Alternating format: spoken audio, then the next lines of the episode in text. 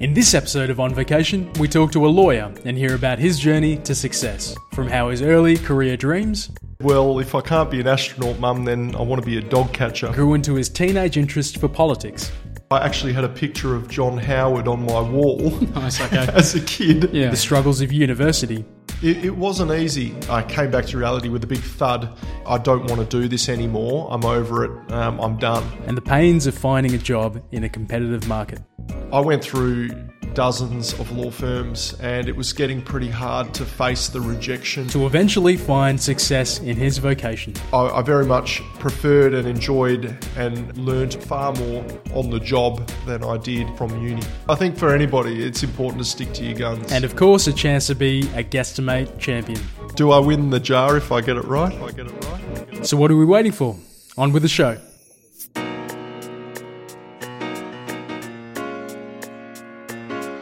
Hello and welcome to On Vocation, the show where we learn from the everyday experiences of everyday people. I'm your host, Ari, and today we're talking to David, a lawyer with four years of experience in his chosen vocation.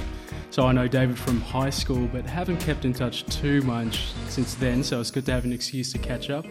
And uh, yeah, thanks for taking some time to share your experiences, David. No, not a problem at all, Ari. Nice to uh, be with you. So technically, the uh, the title solicitor, right? That's right, yes. Uh, it doesn't get too creative in the legal field. You're- You're either a lawyer or a paralegal or a law clerk, and that's about it, really. Well, uh, you know, however they're known, lawyers tend to get a bit of a mixed review in the movies and That's TV uh, shows. very politely putting it. Yeah, well, I mean, uh, everything I've seen of uh, you know lawyers generally either go on the spectrum between you know a mor- morally questionable, unethically driven kind of villain of the story to the altruistic kind of defender of the underdog against the big corporation. So, did you have any ideas of what a lawyer was uh, growing up, and um, when you're starting to form that idea of what a vocation is, or did you have other ideas in mind, kind of in in early school? I, I did. I suppose from my perspective, uh, I mean, if we take it right back to the beginning, I told mum I wanted to be an astronaut one day. Nice, yeah.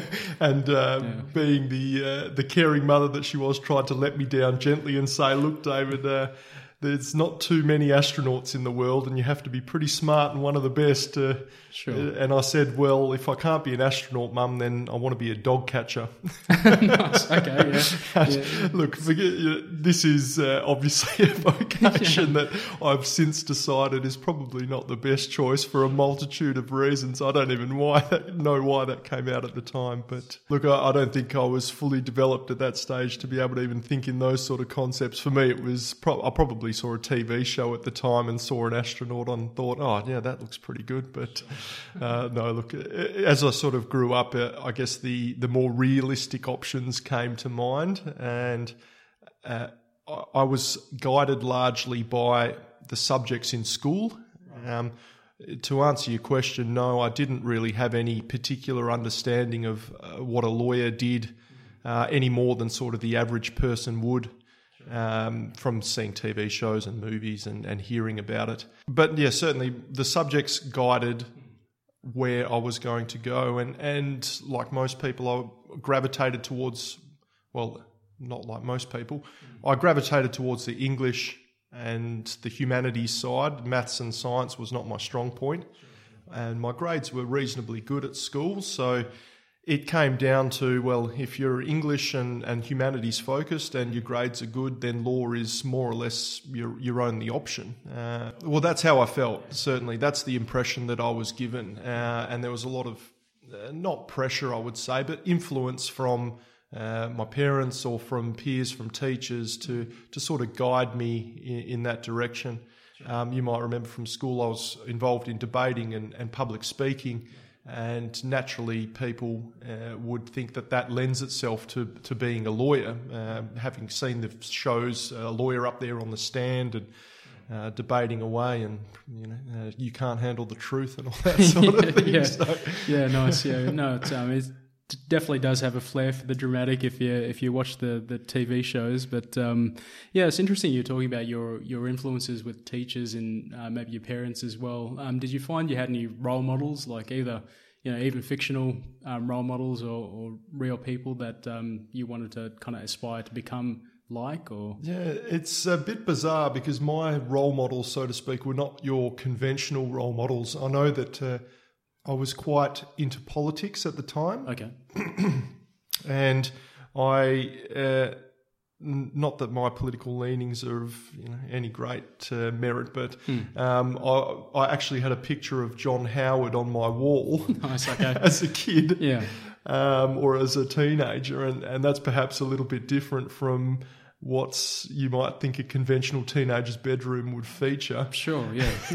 no, was, uh, no, that's definitely a um, interesting kind of. You had a had a passion for something that, that was out of the norm. Did you did you feel that uh, that was unique at the time, or w- was it something that you you surrounded yourself with peers that had the, had similar? I think I think it was unique. Uh, I think friends that came over and saw it would understandably give me a bit of stick for it. Sure, Uh, okay. And if I saw myself back then, I'd probably give myself a bit of stick now too. Yeah, enough, Uh, yeah, yeah. But uh, no, look, I was aware at the time that it was perhaps a little bit different, but. Um, I don't know. I, have never really worried too much about what other people think. I'm, I'm like, well, if I like it, I like it. If you don't like that, I like it. Sure. Then so be it.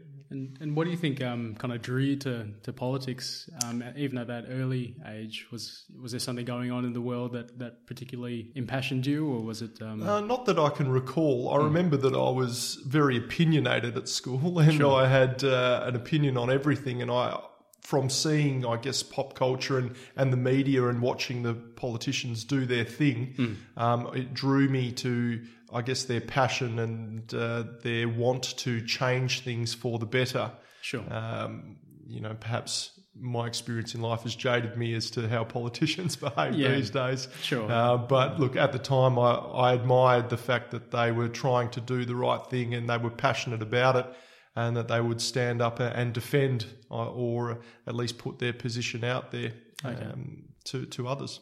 Do you remember any kind of early early formative event or anything that, that really got you interested in that? What made you go out and get that poster? It's a good question. I can't recall exactly. Um, I know that in year 10 uh, would have been about the time that September 11 happened. Okay. and uh, that was quite um, quite emphatic uh, on my mind as a 15 year old Sure. uh, because we'd taken the day off school so well we were at school but we were the the eyes were glued to the screen Correct. Yeah. watching this event unfold and Yeah. i guess the reality of life kind of hit at that point that wow there are people that can do this sort of thing to each other Sure. uh, and I, I would say that that certainly had an impact. Uh, perhaps not as uh, consciously at the time or even now as I would have thought, but certainly subconsciously it would have had some sort of impact, I'm sure. Oh, that's that's really interesting. Like, I think we all take those kind of very polarizing moments in different ways. Like uh, for me, I like I remember seeing that and remember going through school um, and you know talking to people about it. Didn't have that effect on me um, as it did on you. So it must have um, been something about, I guess, your personality that that really uh, you wanted to make a difference and wanted to make some changes, and that was starting to maybe form in your mind at that at that point. Yeah, I, I would think that's a fair assessment for sure. So in high school, I kind of remember you as being, you know, fairly verbose and confident, and uh, you know, you're a part of a debate team. You're co- confident speaking in front of large um, audiences and things like that. Did you find your time at high school, you know, shaped pursuing something in university that would get you towards politics or something in some way? Were you starting to think strategically, or was it? I, I think so, yes. Uh, and I, my experiences, I suppose, in debating, in public speaking, it was quite often uh, the dialogue that would follow on from there, especially as a school student. You know, you do debating. Um, oh, have you ever thought about going into politics? Or family friends might say, oh, you should be a politician. Sure, Uh, okay. So Right. um, it might be a throwaway comment at the time, but uh, looking back on it now, I think those comments certainly did register and perhaps influence my uh, eventual decision making in where I wanted to go and what I wanted to do. Being in someone that's interested, how did you start kind of making a few decisions that would kind of cement that, that path for you? Like, uh, was it just a case of pick a few particular humanities type units? Or? Yeah, so uh, yeah, humanities units, yeah. or subjects. Yeah, certainly. Uh, I think my grades influenced my subject choice by and large, especially sort of earlier on, years eight and nine, Hmm. where uh, I found that English was more so a strength than maths and science. Sure. Um, that's not to say that necessarily my maths and science subjects were, were poor. I was okay in maths and science. Uh, and I did pursue sort of the higher level maths and science in year 11. Um, but then once coming, once we got to year 12, I found that Uh, I think it was intro calc at the time, the mm. math, higher level maths was quite difficult. Mm. Uh, and my grades weren't as good as they were in English. Sure. Um, I suppose the natural affinity, if you want to call it, for the English and the humanities mm. meant that I enjoyed it. Yeah, I mean, sure. uh, you're getting graded on your subjects, so Exactly, you're getting positive connotations when you're getting a good grade. You're getting negative connotations if your grade's not so good. Sure. So, um, when it came to year 12 uh, and where the subject selection really is the well, as they they say it is the be all and end all. Hmm. Uh, I, I certainly gravitated towards those humanities and social science, English, Sure. drama. I didn't do any science whatsoever. Okay. I kind of regret that a bit um, Okay. because I, since then I've gotten into science. But look, that's a, Yeah. a whole nother story. Yeah, no, I think that's um, definitely kind of a, a common story, I, I feel. Maybe something to do with the way science is taught in schools. I guess coming towards the end of high school, then, um, did you feel that you still wanted to keep your options open, or were you starting to really narrow down into maybe one or two um, particular things that you wanted to do after school? There was a day I remember in class, and I had a good friend at school at the time who was very similar in terms of the affinities for certain subjects, English and social studies, and, and was a good friend of mine. And I think I asked him, Look, what are you doing once you leave school? And he was quite adamant that he wanted to do law. Okay. And I think it was as simple as that, in that I decided then and there that, look, if he's obviously made up his mind, um, I trust his judgment. He's sort of about the same level as me in terms of subject affinities and abilities. Uh, it, it seemed then to be, I suppose, the logical choice. And the, the more that I thought about it, and the uh, options available, the more I, I tended to rule out any of the other options. Uh, there was that process of going through the books that they gave you, and Sure. um, but uh, I think a lot of people make up their mind at that point, if you like. But my mind was made up uh, prior to that. I, I decided then that, yep, this is what I wanted to do. Okay. And I put down law for the various universities in order of preference of uni. Um, Sure. I can't recall exactly what my non-law preferences were, but Okay. Yeah. I suppose it's not so material at this point in time. Anyway. Yeah, sure. Okay. Talk us through a bit about um, that transition from high school to uni. Like, how was that for you? Was it challenging or was Yeah, it? it was. Uh, well, it was challenging, but at the same time, it was, it was exciting. Um, it was adventurous. It was crazy. Uh, the difference between high school and university for me was uh, it was immense, and uh, there was some bad components, but there was some amazing components to that as well. I think uh, the the rigidity of school and uh, you know, you have to be in this class by this time. You have to go to lunch at this time, recess by this time.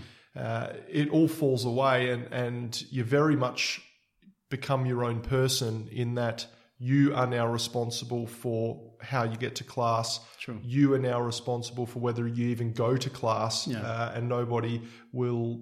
uh, I mean, uh, aside from the compulsory attendances, Yeah. you know, you are by and large responsible. Yeah. And that level of responsibility was something that I'd never come across before.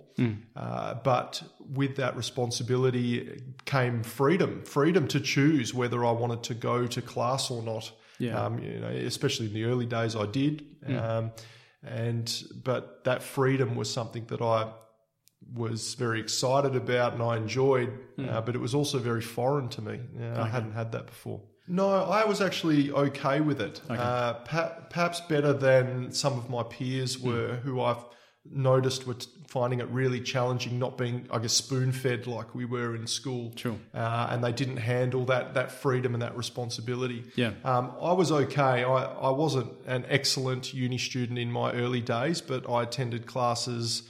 I, I still had that residual um, study ethic, if you like, from high school, and, and I managed to study well enough for my exams to do uh, reasonably well. Okay, that's good. Um, at the same time, there's a lot of distractions that start to filter in, Yeah. uh, especially first, second year uni, that uh, perhaps you're not ready for when Yeah. you leave high school, or certainly don't expect. Yeah, that's that's a very turbulent time of your life to, to be you know making these big decisions, and it's interesting that It's a um, life lesson that needs to be learned. Yeah, I think it's only in hindsight that you really get that opportunity to reflect back on on that because at the time it's like you said it was it's pretty distracting and pretty crazy and um, a lot happening and you know exams and all kinds of stuff. Uh, you know, while you were doing the degree, did you ever feel like you were going down the wrong path, or were you pretty happy with way you're going? I felt happy, uh, especially for the first year and the second year.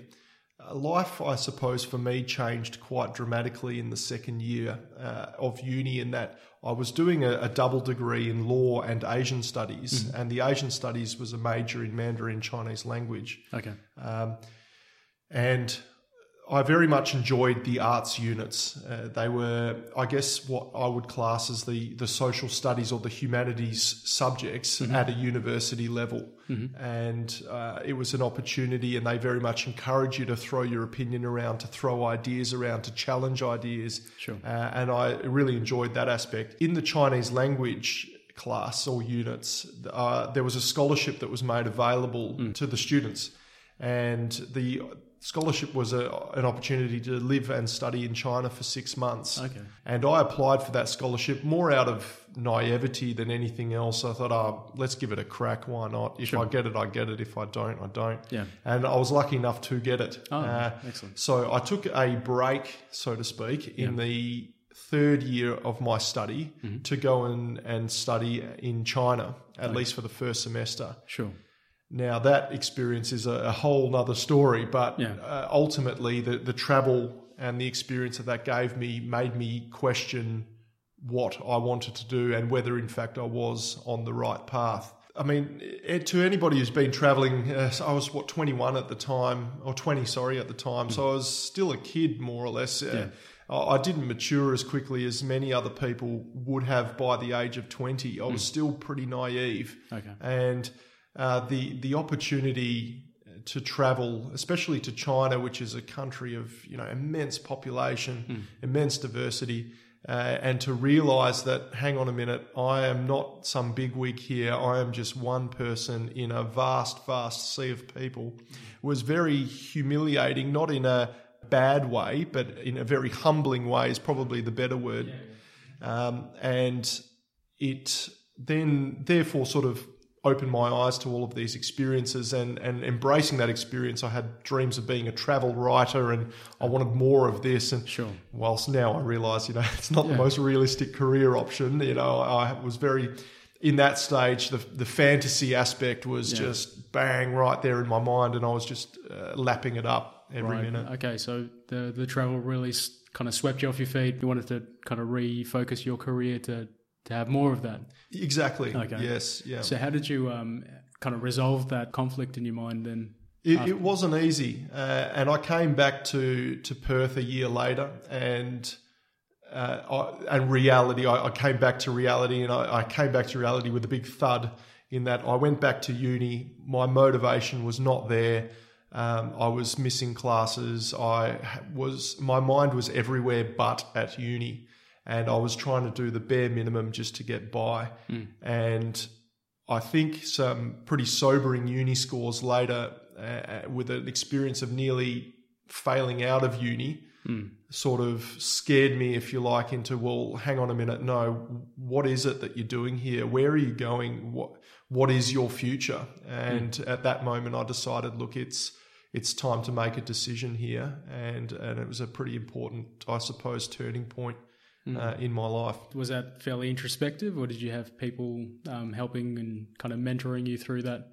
It was pretty introspective uh, looking back, and uh, I think that by and large, I I carried that myself. It's not nice to admit to people that you know your school, your grades at uni are bad, or you you don't know what you're doing with your life. It's not a conversation that you you quite um, willingly have with people.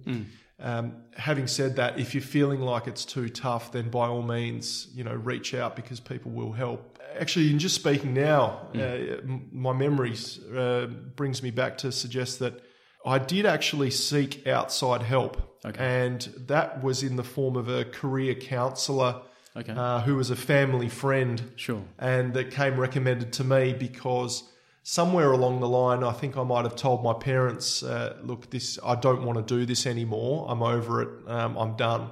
And they sensibly said, "Well, before you make that decision, and we're happy for you to make that decision, maybe have a chat to this person to see what your options are." She was quite influential in, I guess, painting the picture of what future employment prospects looked like Okay. for my Asian studies degree in particular, in that uh, there wasn't a lot out there. There were options, but none of those really appealed to me in terms of the lifestyle. She said, for instance, you could be an English teacher in China. Okay. Um, I'd done the travel. I was ready to stay at home. Or she said, you know, you can go into the diplomatic corps, but it's very competitive to get into that. And uh, sort of put, put a few options out there. sure. And it made me realize that, look, uh, law is my best option here. And I'm halfway through. Hmm. Let's, let's finish it. And then decide because, as it was said to me at the time, just because you're getting a law degree doesn't mean you have to be a lawyer, and your employment prospects will be boosted by the fact that you've got a law degree. Hmm. Um, not necessarily that you need to be a lawyer. I suppose that was that was a turning point. Okay. Uh, it was a point where I realised I'm, I'm in it now, and I'm in it for the long haul. Sure. Uh, it wasn't gradual. Uh, once I made that decision to finish, my goal then became finish that degree. Just finish that degree. It was almost a mantra Sure. uh, just to try and, and get by. And then I suppose whatever was to happen after that, I didn't even consider. Yeah. My, my idea at the time was just finish that degree and deal with what the future holds Okay. once you reach that point. Yeah. I know that a lot of, especially at law school, you're told to, to seek vacation work, uh, to, to try and get involved in the profession from as an early point as possible. I did it very differently. I had no interest in that whatsoever. I didn't do any clerkships.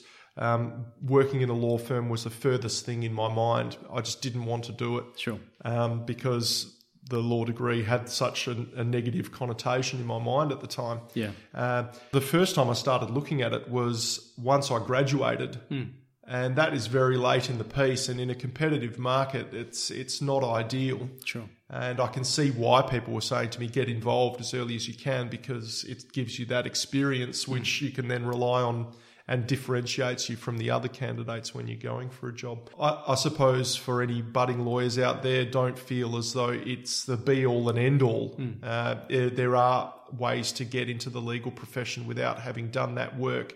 Whilst it's not ideal, it is possible. I didn't work in an office until I graduated from my law degree at the age of what was it 25 26 i think it was so um, it was all foreign territory to me but for those of my peers that had got that experience they sort of realised, oh, maybe I want to work in community legal centres, or maybe I want to work in the biggest firm on St George's Terrace because they'd had that exposure. So Sure. Okay. Um, a few more options were open as a result of doing that early on. better job prospects certainly, and uh, I think a better understanding of what the industry was about. What was that first step for you like then? Come out, uh, finish a degree, and you started applying. What options were open to you at that time, and then what did you end up taking?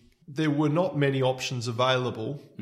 Um, I should say that there is, I guess, a, a gap in between graduating from law and from starting in the profession, in that uh, you get qualified with a law degree, but then to become a lawyer, you need to do a graduate diploma.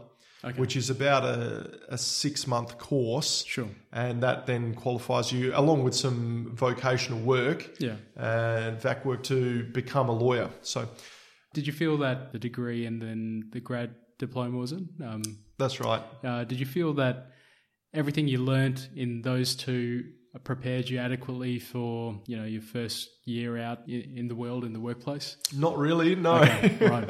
What was you know the main kind of glaring differences in those educational type uh, training versus you know what you actually, Actually did. Yeah. It's hard to say. I think the College of Law did a much better job in preparing with, you know, for instance, there's a memo that you need to prepare on this, or this is uh, um, how you conduct an interview with a client. Uh, they try and run through these exercises, role plays, if you like, to give you that experience as best they can without actually doing it in real life. Sure.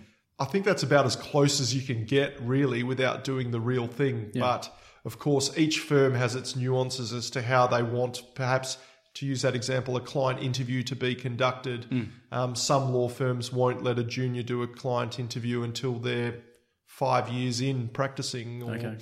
you know, especially the larger firms, or at least they'll be taking the passive role. The smaller firms, you're chucked in the deep end, Yep. and uh, you know, very early on in the piece, you'll be face to face with a client, and and away you go. So What was that first uh, job you got out in the field?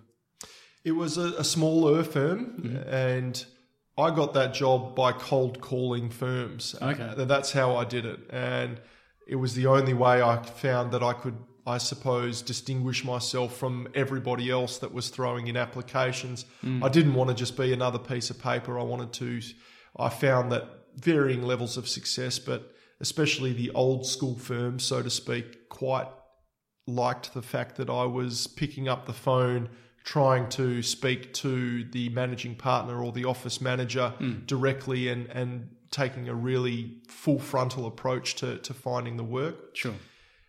Uh, I went through dozens of law firms and it was getting pretty hard to face the rejection, if you like, of Yeah. people saying, look, we just don't have a position or we're not interested. It's such a competitive market in, in so many industries. And I suppose you've got to step in the shoes of a recruiter or the office manager, the person who's looking at all of these resumes for the one position and somehow make yourself even stand out just that little bit. Yeah. Something there that will make them notice you above the others. Yeah.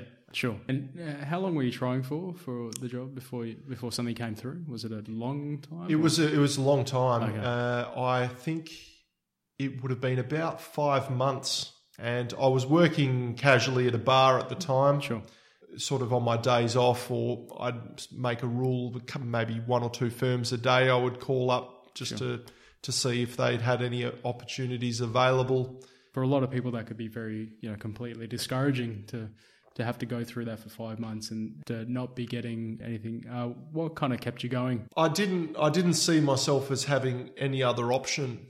I, I knew that there I was coming I was getting close and there was you know I had a couple of interviews or there were people that were interested and ultimately said look we like what you've done by contacting us or we like who you are but unfortunately we don't have a position available hmm. if we did we would or we'll call you back if there is one so Sure, okay. I was I guess I was clinging on to those little beacons Yeah, of hope that something, you know, I wasn't far away. I wasn't Okay. far away. Yeah. And in the meantime, I had a job. I was working, and you know, I was enjoying my time. But um, I'd spent about seven or eight years in in hospitality by then, just through uni, and then looking, and I was over it. Okay, yeah. I wanted to You're get out. for a change. Yeah, that's ready right. to put your degree to good use. Okay. Precisely. Yeah. Okay. So that uh, first year in this new firm, what was that like? Was it you know vastly different to everything that you you've been taught so far, or, or were you able to kind of just uh, pick up where you left off from the degree? And I feel like the uni didn't really prepare me in that regard by teaching me a whole lot of different laws.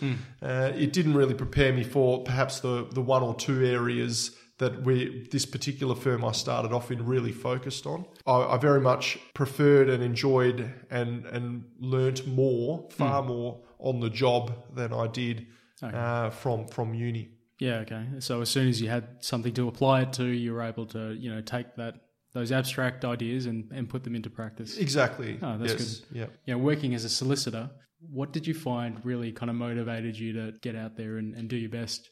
It was the clients uh, and lawyers, uh, at least the ones I've met. Sort of, a lot of them have a bit of a love-hate relationship with their clients, but ultimately, people are coming to you because they've got a problem, and if they're seeing a lawyer, it's normally because it's a pretty big problem, and it's you can see the stress and the tax uh, the taxing nature of that problem on their life, and the ability to I guess, put them at ease, at least during and then ultimately at the end when there's a resolution, uh, is, I suppose, the most rewarding part of the job and, and what keeps me going. It's also uh, the challenging nature of the work. It's quite uh, mentally stimulating, and it's it's uh, it's work that you don't get to see or do every day. I, I liken a solicitor to a project manager in, in many respects, in that you start off, uh, a matter will start by a client will come to you and say, I've got X problem. Mm. And your job, first and foremost, is to work out exactly what the problem is Mm-hmm. and to work out what's relevant and what's not. Okay. Uh, and to really get their position. To give you an idea, I'm in civil litigation by and large, and with that essentially means that if uh, two people have a problem with each other, or two companies have a problem with each other, two private entities, if you want to put it that way, have a problem, uh, then they battle it out in court as to who's right, who's wrong. Civil law, I think, is, is most commonly known by. So my role is to firstly work out from my clients what's the problem and uh, what where do you stand with respect to the law. Um, are you right? Are you wrong? From there, this and it, quite often it's not as clear cut as that. Yeah, sure. Uh, but from there, it's about negotiating with the other side, and um, if there's negotiations are useless, and if the parties want to fight, then you go through the court process, and Sure. the court process is very much like a tennis match in that you know the first person serves a claim on the other side the person responds by saying i'm going to defend the claim Hmm. and then you put out your claim in writing the person comes back with their defense in writing it's sort of this toing and froing Sure. getting all the documents together Okay. and uh, ultimately it's settled at a trial by a judge or a magistrate Okay, right. And what percentage of your time then is spent in a courtroom versus out, like trying to work things out outside of the courtroom? They say that, I mean, it's probably not relevant in the context of your question, but some 80 to 90% of all matters are settled before it goes to an ultimate trial. Sure. And that's not to say that there aren't sort of smaller court hearings in the meantime. But to directly answer your question, I would suggest that perhaps 5% of my time is in a courtroom and 95 is is outside. Okay. Um, of course, sometimes, uh, for instance, uh, I've got a, a trial coming up, which is two weeks. Uh, Sure. It's a two week trial. So for those two weeks, I'll be in court Sure. all day, every day. Okay. Uh, but uh, by and large, on your every day to day sort of matter, it's it's a very small percentage that you're actually inside the courtroom. Right. I think that's a that's probably a big difference to what most people think of uh, of what a lawyer or solicitor does um, versus what actually is the case.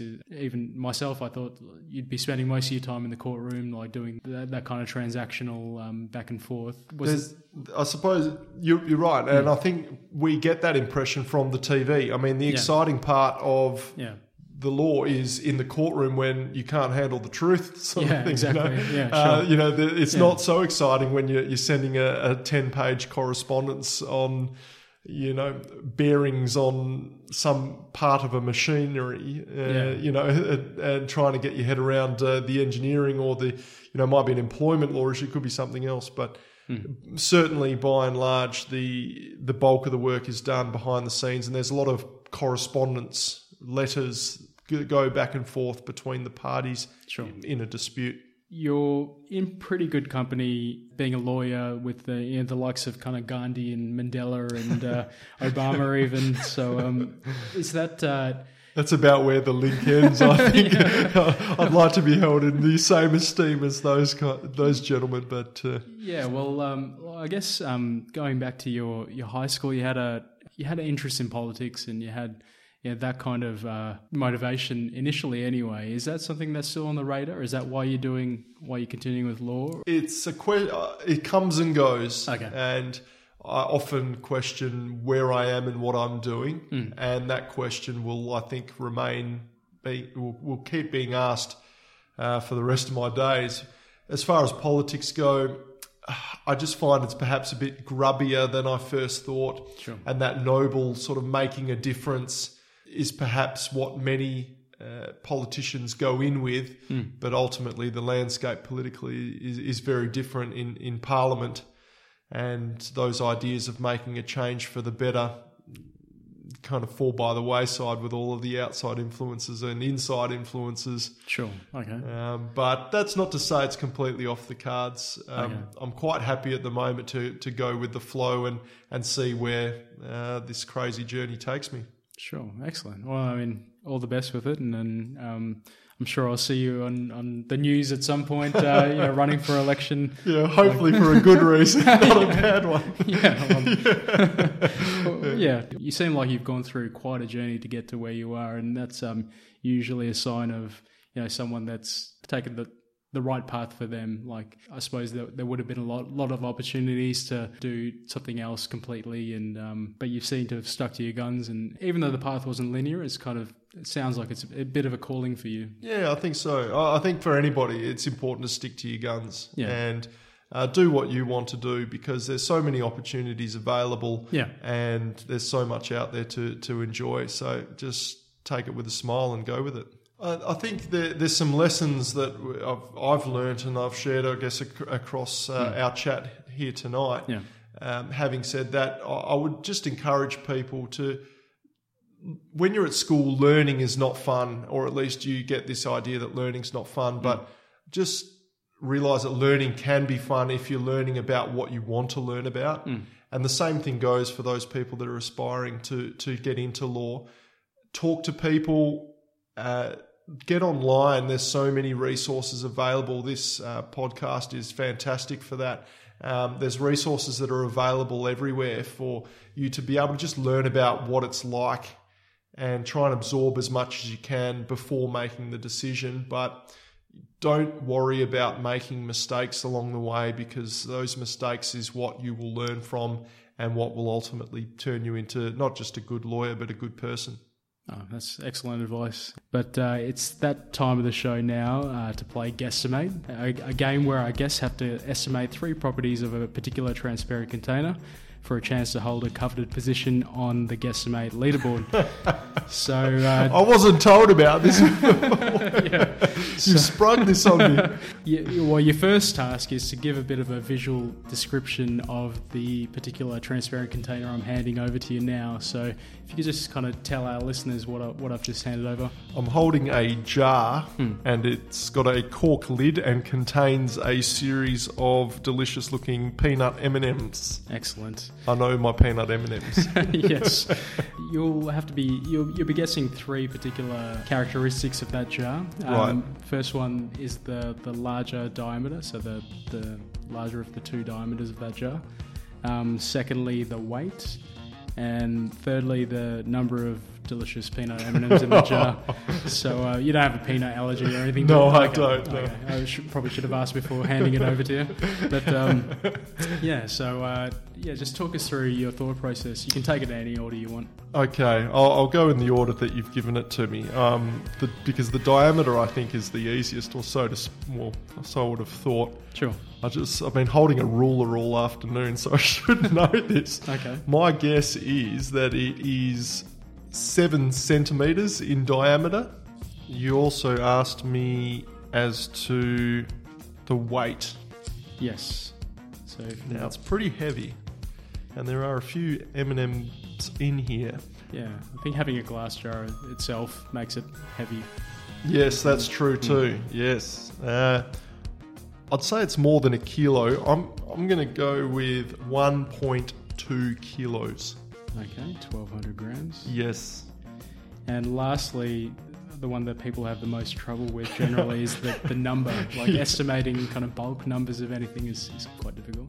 Yes. Um, So what was that? Did you did you just count down? I did. I counted the amount of M and M's in the length of the jar, and if I count around, there's about five on one side and five on the other side. So you're looking at about 10, 15 on the top. If I say what, how many did I say was up and down? Two, four, six, eight by fifteen is I could do it here if you prefer. yeah, maths. this is what we take it right back. Maths was never my forte, which is why I did law. Well, we've got uh, 120. Are you kind of happy with that? I want to add a few extra just for fun, so I'm going to go with 130. One three zero. Yeah. Okay, excellent. So uh, before Do I win the jar if I get it right? you get to keep the jar regardless, Oh, wow. that's the, uh, the the bonus of this game. Oh, jeez. I love this game.